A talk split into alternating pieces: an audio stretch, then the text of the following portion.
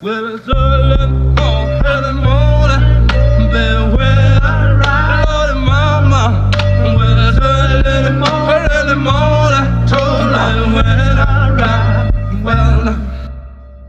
Witam w kolejnym odcinku podcastu Kompresor. Przed mikrofonami Patryk Wójcik. i Mateusz Kaczmarczyk.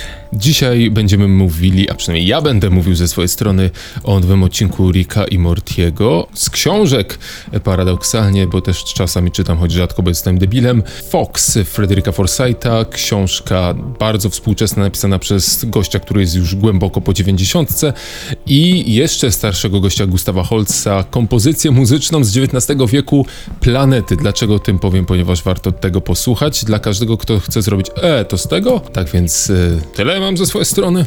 A ja z mojej strony powiem o bardzo starym filmie, bardzo, bardzo starym filmie, ale mi się wydaje, że filmie o tyle ważnym dla kinematografii i ogólnie dla ludzkości, że warto o nim wspomnieć. Mianowicie chodzi mi o Requiem for a Dream, który możecie sprawdzić na Netflixie oraz o muzyce połączonej trochę z filmem, czyli wczorajszej premierze y, kawałka, którego nie wiem czy słyszałeś, ale już jest na ustach wielu osób, mianowicie chodzi mi o utwór pani, której dawno nie było w popkulturze, czyli pani Dorocie Rabczewskiej. Don't Wanna Be Hide, który gdzieś tam ma zapowiadać kolejny głośny film y, o nazwie Dziewczyny z Dubaju, więc myślę, że o tym będziemy mogli sobie porozmawiać, ale może najpierw zacznijmy o Riku i Mortim od twojej strony, czyli serialu, którego ja totalnie nie rozumiem, jeżeli mam być szczery. Czy to jest serial pisany na haju? To jest koncepcja, która się wytworzyła z wczesno-internetowego, wczesno-YouTube'owego serii filmików na YouTube'a. I jak ktoś sobie przypomni, jak wyglądał internet w 2008-2009 roku, to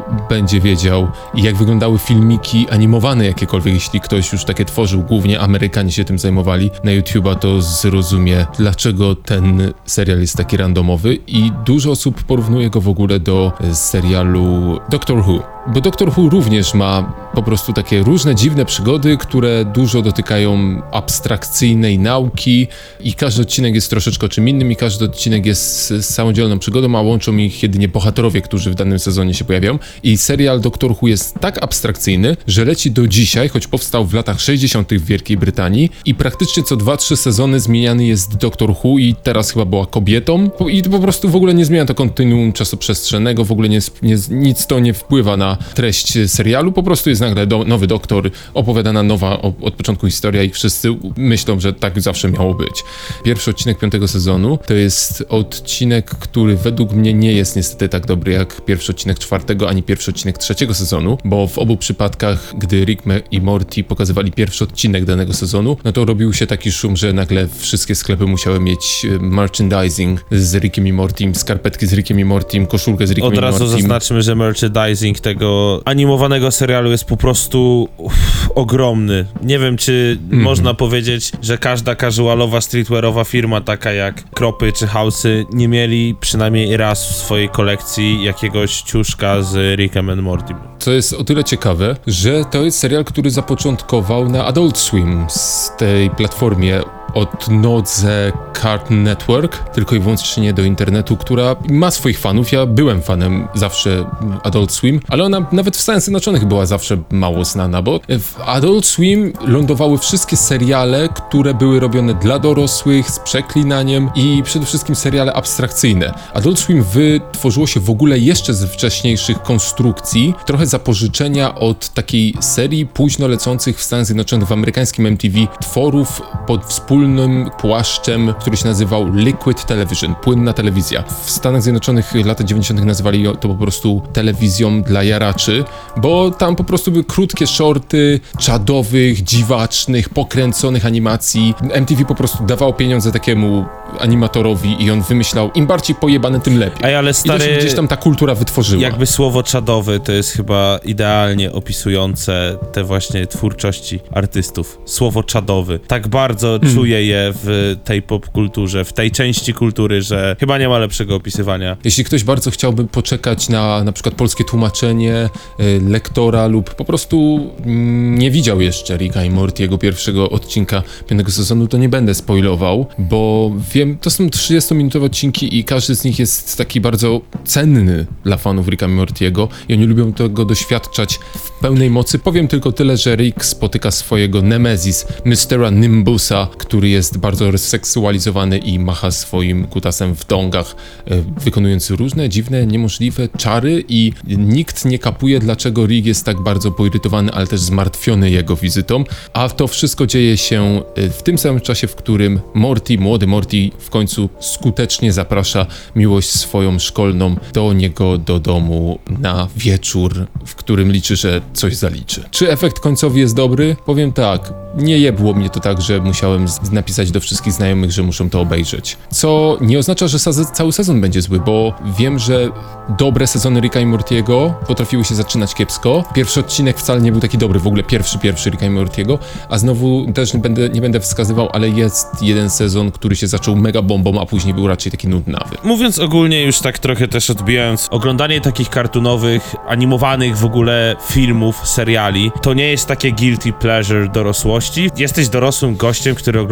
bajki i tak to kurwa nazwijmy. W ogóle to jest bardzo ciekawe, dlaczego kreskówki są lubiane przez dzieci, bo nie ma żadnego powodu, dla którego miałyby być. Bo to czemu miałyby być bardziej niż, niż filmy? Co jest takiego w magii kreskówek? Gdy wracam do niektórych kreskówek, które kochałem jako dziecko, na, z ciekawości na przykład wrócić chciałem do e, laboratorium Dextera, to, to nie jest tak, że nie, nie czuję, że one są dobre, ale czuję, że jednak nie są dla mnie, bo są trochę zbyt infantylne, zbyt prosta, ta fabuła jest troszeczkę zbyt grubą kreską zarysowana tak, żeby dziecko w pełni skapowało, ale dorosły to już takie okej, dobra, kapuje. Natomiast ogromną możliwość, jaką dają e, filmy animowane, to możliwość relatywnie taniego stworzenia świata, którego nie dało by się stworzyć w żaden inny sposób. Kazanie postaciom robić rzeczy, które byłyby w wersji na żywo. Niemożliwe wersji do wykonania, no albo wręcz wyglądałyby zbyt drastycznie. W Ricku i Mortim można odciąć człowiekowi rękę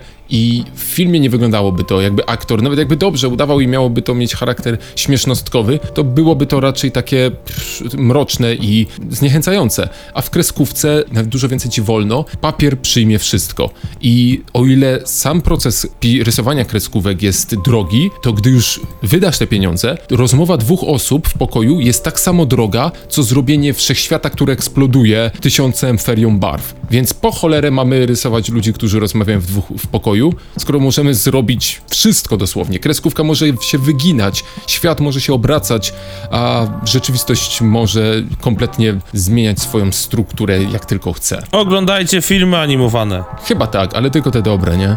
Tylko te dobre. Oglądałem ostatnio, wróciłem ostatnio, a propos starych filmów, które jednak się nie zestarzały, to wróciłem do I nie ma mocnych filmu Pixara i to jest pierdolone arcydzieło. Ale wiesz, jakby, nie wiem, dla mnie autka, Cars, no ten, Mhm. to był w ogóle po prostu, A widziałeś go ostatnio? w sensie ostatnio chodzi ci... Czy wróciłeś do niego? Tak, tak. I o, właśnie o tym chcę powiedzieć, że chyba nic tak nie wraca nostalgicznie twojej głowy do czasów, kiedy byłeś małym, znaczy no małym, no mniejszym Bobasem. po pyrpciem i sobie oglądałeś takie bajki, no. Poza tym soundtrack w bajkach Disneya to jest ogień. No to jest zawsze wysoki poziom. No kurwa, niestety, Disney stał się globalnym, pierdolnym, dyktatorskim behemotem, nie tworząc średniaków, tylko tworząc wybitne dzieła. No kurwa.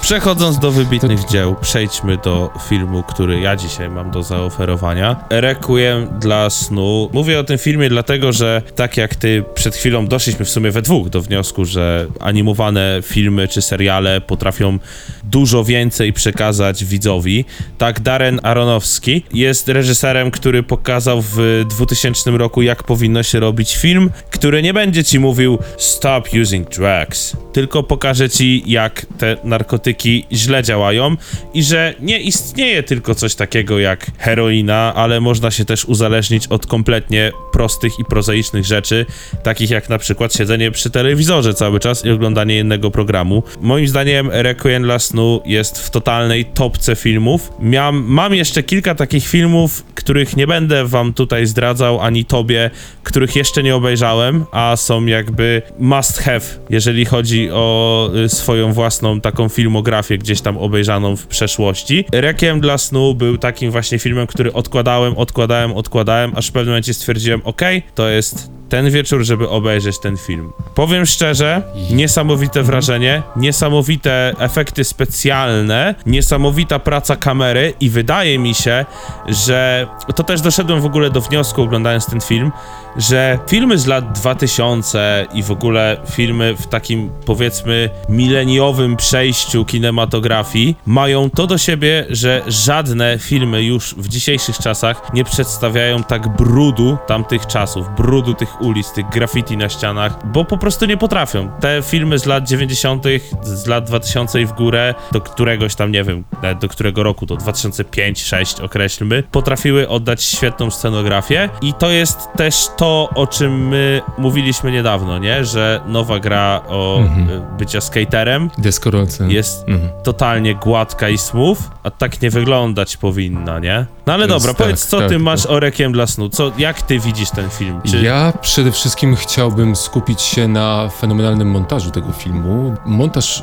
który był wykorzystany, na za zaczęto nazywać jako MTV montaż albo montaż teledyskowy. Według mnie to w ogóle nie oddaje sprawiedliwości temu filmowi, bo montaż, który jest tutaj wykorzystany, ja bym bardziej nazwał jako nerwowy albo nerwicowy. To jest montaż, który nie przywodzi wcale na myśl teledysku, ale przywodzi na myśl pewną taką kolaż, strukturę, która wychodzi poza film, która wcześniej nie była widziana zbyt często w filmie, o ile w ogóle. Film dzięki temu uzyskuje bardzo ciekawy. Właśnie Darren Aronofsky wtedy dzięki temu montażowi dał młodym ludziom poczucie, że oglądają coś, co nie traktuje ich e, z góry. Tak jak powiedziałeś, ten film miał bardzo trudne zadanie pokazać w negatywnym świetle narkotyki i używki oraz za zagrożenia uzależnień.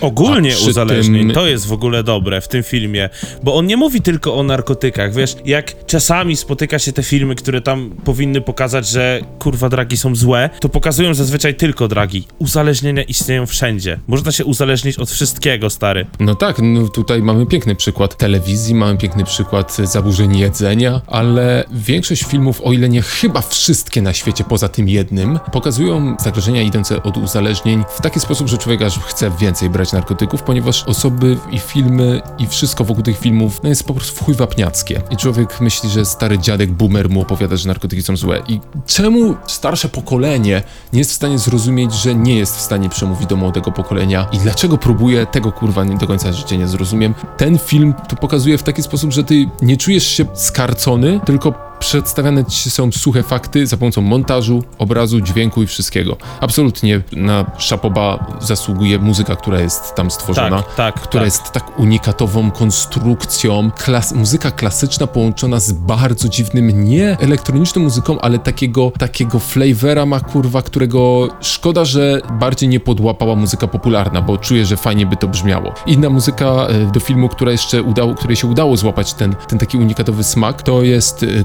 To Death, wykorzystany w filmie Matrix. Ja powiem szczerze, że mam takie przemyślenia oglądając Requiem dla snu. Bardzo mi przypomina Fight Club. Podobna zabawa kamerą, podobne emocje właśnie oddające widzowi tą zabawę kamerą. Tutaj wychwalamy. Czy potrafimy znaleźć jakieś minusy dla tego filmu? Bo powiedziałeś wcześniej, że w sumie to nie, ale może jednak coś. to, co ten film robi, on robi bardzo dobrze. To, co ten film robi lepiej od Fight Clubu, jest taki moment, w którym Fight Club przysiada i robi się nudny trochę. Jest to moment po tym, jak znika Tyler Durden, grany przez Brada Pitta, i główny bohater, narrator zostaje tak jakby sam, to wtedy film tak jakby troszeczkę nie wie, co zrobić z tym wątkiem i troszeczkę się rozjeżdża. A ten film utrzymuje cię na granicy fotela absolutnie do samego końca. Przy czym, nie wiem, czy to jest wada, ale zwrócę jedną rzecz, na jedną rzecz uwagę. Mój kolega powiedział, że ten film to jest film z listy obejrzałem raz i już więcej do niego nie wrócę, ponieważ był dla niego aż tak negatywny i aż tak bolesny do obejrzenia i ta, aż tak nieprzyjemny do obejrzenia.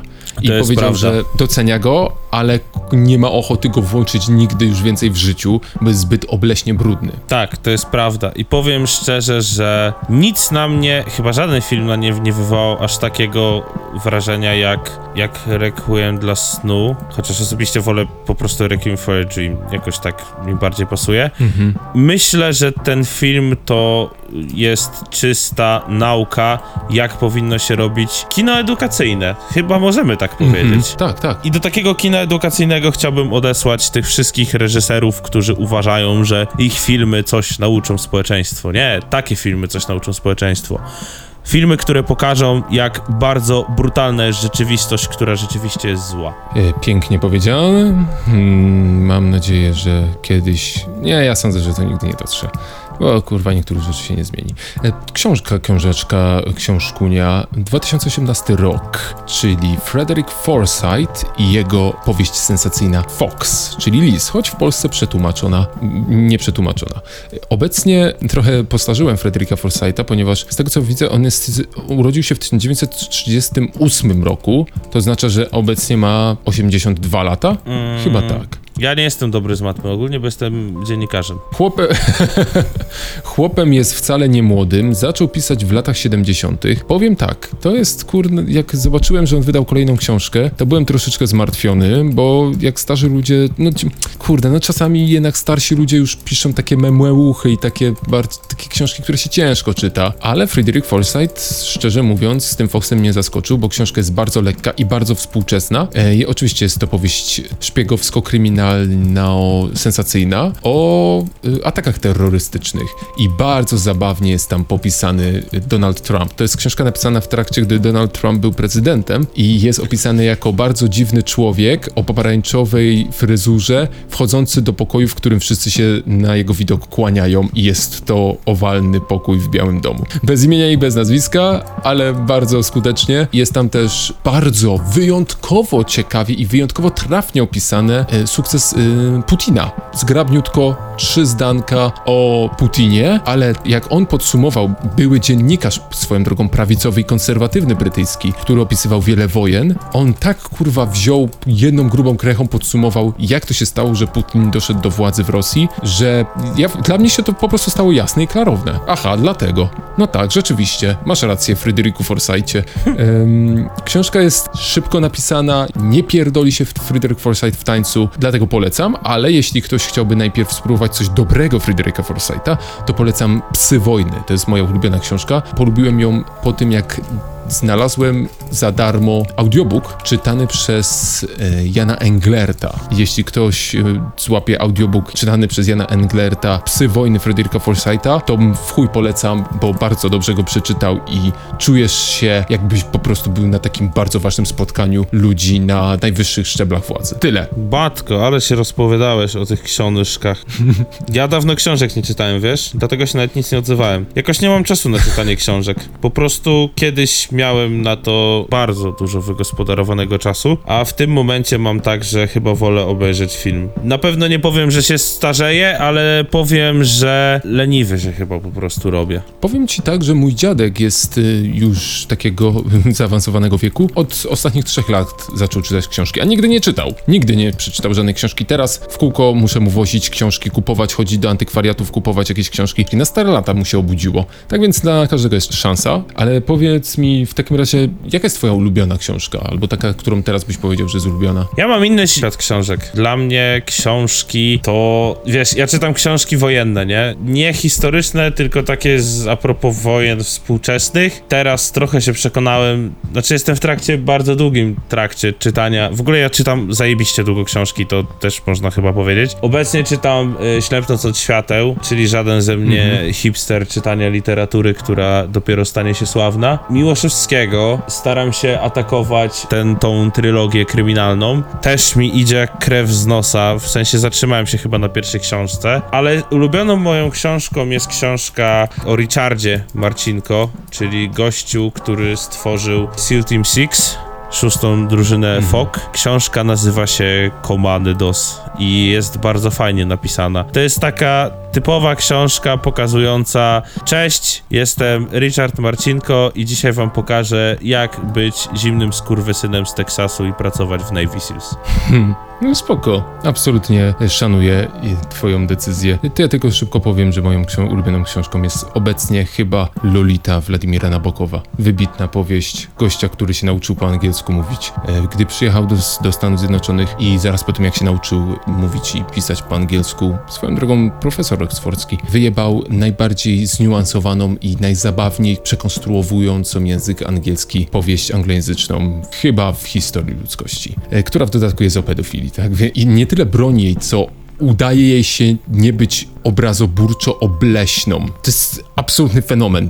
A przy tym nie próbuje nic ukryć, ani nikogo gloryfikować. Ona po prostu od początku bardzo jasno stawia. I bohaterowie są bardzo jasno postawieni, a przy tym no trzeba to przeczytać, trzeba to przeczytać, naprawdę, polecam każdemu. Każdemu, kto jest zmęczony hejterskimi e, artykułami w, w internecie, które e, stawiają wszystko na absolutnej skrajności, odcinają nas od próby zrozumienia drugiej osoby, w jakimkolwiek sposób. Lewactwo, prawactwo i tak dalej. To jest idealna książka do nauki bycia wypośrodkowanym w swojej opinii. Wow, wow, nie, to, to recenzja taka, że powiem ci, Ty wstrzymaj się! przeczytam, przeczytam. Audiobook można znaleźć na chomiku i tyle tylko powiem. Chyba taki jak wam się nie chce, to pierdolnijcie sobie, ściągnijcie sobie z chomikuj e, stary audiobook jeszcze z kaset. Pan wiem, bo słychać szum. Ale szanujcie, szanujcie papier. W sensie książka, ja jestem takim trochę ortodoksem. Książka moim zdaniem to jest książka po prostu z papieru, nie w jakimś PDF-ie. Ja nienawidzę, nienawidzę. Gdańska nienawidzę, jak mówi słynny mem internetowy. Mhm, Za dużo dzisiaj w ogóle po, pochlebstwa w stronę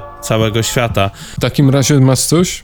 No oczywiście, że mam. Nowy kawałek Dody. Don't Wanna Hide. Od razu mówię, szósty na ten moment, który kręcimy kompresor. Szóste miejsce na karcie na czasie w kategorii muzyka. Klasycznie Mata ze swoim y, nowym kawałeczkiem pierwsze miejsce, więc tam doda jeszcze troszkę jest kawałek za nim. Utwór zapowiada film Dziewczyny z Dubaju. Film pani Marii Sadkowskiej, czyli tej y, pani, która nagrała, która zrobi tam, no, wyreżyserowała sztukę kochania, chociażby. Sztuka kochania, jak to się nazywało? Michaliny Wisłockiej. no, no. Wisłockiej, dobrze mówię. A, whatever, Głośny każdy film, wie, no. ale no każdy wie, głośny film dosyć. Jestem ciekaw jak ugryzie dziewczyny z Dubaju, bo o ile nie myli mi się nic, to film będzie o słynnej, słynnym wydarzeniu Można powiedzieć y, aferze. gdzie, tak, gdzie modelki pojechały do Dubaju i tam Składano im Wschodni- pewne bardzo konkretne propozycje, a według relacji mediów one się zgadzały na to. O, Tak, tylko że teraz istnieje i pojawia się bardzo ważne pytanie, czy film Dziewczyny z Dubaju, boję się, że będzie takim kinem trochę jak Patryk Wega? Pan Vega, Wiedziałem, Tak. że to powiesz. ale mam nadzieję, że nie, bo wiesz, no łatwo po prostu, co tu dużo gadać, łatwo to spierdolić, ale też łatwo nagrać z tego bardzo dobry film. Tak. I liczę na to, że tak będzie. Doda nagrała kawałek Don't Wanna Hide. No i jest nagrany po prostu śpiewem Jak to każdy zna ten śpiew już od bardzo dawna. Oczywiście pani Dorota się w nim pięknie gimnastykuje, wygina swoje ciało i tak dalej, ale normalnie nie zwróciłbym uwagę w ogóle na ten kawałek ze względu na to, że to w ogóle nie jest mój jakby wachlarz interesów muzycznych. Nie twoja para kaloszy. Tylko, dokładnie, ale jest jedna bardzo ważna, ale to bardzo ważna rzecz. Czemu artyści polscy kręcą muzykę po angielsku, nie potrafiąc pięknie mówić po angielsku? Ja wiem o czym ty mówisz. W chuj, ten nasz Polish accent is very beautiful i on jest present Jak- everywhere. Znaczy, razi mnie to na maksa. Zwłaszcza, że Margaret pokazała, że da się śpiewać po angielsku tak, żeby się nikt nie zorientował. Sana pokazała, że da się śpiewać po angielsku. Tak, mnóstwo ludzi. Brodka potrafi śpiewać po angielsku. Już drugą czy trzecią pytę wydała po angielsku. Nikt się nawet nie zorientował w radiu, że to ona. No tu nie jest tak świetnie, jakby mogło być. Sama piosenka po prostu, no ja nie będę oceniał, to nie mój w ogóle styl, klimat i tak dalej. Może fajnie, że sobie coś pani Dorota działa, bo długo u niej była cisza, ale nie chcę być złym prorokiem, nie przewiduję, że ten kawałek będzie hitem radiowym. O, Dorota, ona chyba jest y, producentką tego filmu, coś mi się wydaje. Dlatego tam się, tam, tam ona się znalazła. Znaczy ja, wiesz, jakby nie, nie interesuje mnie kim jest dla tego filmu, oczywiście jest w scenariuszu, brała swój udział, ale teraz y, mówię kompletnie o tym kawałku, nie? Bo filmu jeszcze nie możemy ocenić, bo w sumie sumie wiemy tyle co nic. Nie mamy jakiegoś nawet chyba grubszego trailera, z tego co się orientuję. No, E, w teledysku, w teledysku pani Dody mamy element z tego filmu, y, kawałeczek. A powiedz mi, sam mówisz, że się nie będzie nadawał do radia, to, to, to jak? O, no to znaczy, co tam jest? Co to jest za... Co, co, co, co tam się dzieje? No, stary, jakby nie jest tak muzykalny chyba, jak większość utworów pani Doroty. W sensie, no jeżeli trafiasz i jesteś tak dużym nazwiskiem i taką ksywą jak Doda, to chyba, y, skoro trafiasz już do tego mainstreamu, no to musisz być jakiś tam, twoje kawałki muszą być takie, wiesz, catchy, nie? Mhm, mhm. A ten chyba nie jest taki catchy, tak przynajmniej mi się wydaje, nie? Może jakbym go przysłał drugi, trzeci raz, może i tak, ale za bardzo mnie też razi, tak jak mówiłem, ten angielski. No czyli oczywiście Dorota Chociaż trzyma poziom. fajny, fajny zabieg, że promują film y, teledyskiem i kawałkiem, nie? Jakby dwie pieczenie na jednym ogniu. No, zbliżamy się, znaczy goni, gonimy te Stany Zjednoczone, które robiły to już miliard lat temu. A nie chcę o tym gadać, w mnie strzela, jak o tym myślę. Kiedy, kiedy Stany Zjednoczone zrobią y, kawałek po polsku? Y, Jak się dwie niedziele zejdą do kupy i będzie to niedziela palmowa. Yy, no, tak. Ja króciutko opowiem tylko o bardzo starym. To jest, jakby ktoś chciał zrozumieć, co to jest na współczesny język, to to jest to album. Choć jest to suita tak naprawdę. Siedmioczęściowa suita Planety Opus 32. Siedem niezależnych utworów napisanych w 1900, pomiędzy 1914 a 1916 rokiem ku czci siedmiu planet. I jest to napisane przez brytyjskiego kompozytora Gustawa Holza. To jest to album, który samodzielnie stworzył to, czym jest muzyka filmowa do po dziś dzień. Te utwory były wykorzystywane jako tymczasowa muzyka do montażu do Gwiezdnych Wojen, do Star Treka, do kurwa wszystkich filmów, jakie tylko istnieją. Mars był inspiracją dla stworzenia pierwszej płyty zespołu Black Sabbath. Jak ktoś posłucha sobie utwór Black Sabbath, Black Sabbath, a później porówna to z Marsem, to praktycznie plagiat, taka wariacja. Najlepszy jest utwór jednak e, Jupiter the Bringer of, jo- the Bringer of Jollity, czyli zwiastun radości, tak można go przetłumaczyć. Jowisz zwiastun radości. W środku jest taki piękniutki fragmencik na skrzypce, który jest wykorzystywany przy ceremoniach brytyjskich po dziś dzień, na przykład przy ślubach. Jak posłuchacie, pomyślicie sobie, to się nadaje do dosłownie każdego filmu hollywoodzkiego, ponieważ dosłownie każdy hollywoodzki kompozytor wskazuje tę jedną suitę, ten jeden album jako swoją główną inspirację. I dlatego polecam. Jak ktoś lubi filmy, to musi tego posłuchać i zrobi wow, to jest kurwa, co? Co? I wyjdzie i po prostu będzie zszokowany. Czyli mamy sinusoidę geniuszu i takich słabych twórczości dzisiaj na odcinku? Tak można powiedzieć, czy nie? Mhm. No to dobra, to chyba by było na tyle dzisiaj. No to w takim razie kończymy i żegnamy się. To był kompresor. Przed mikrofonami byli Patryk Wójcik. I Mateusz Kaczmarczyk. Do usłyszenia, hej. Hej.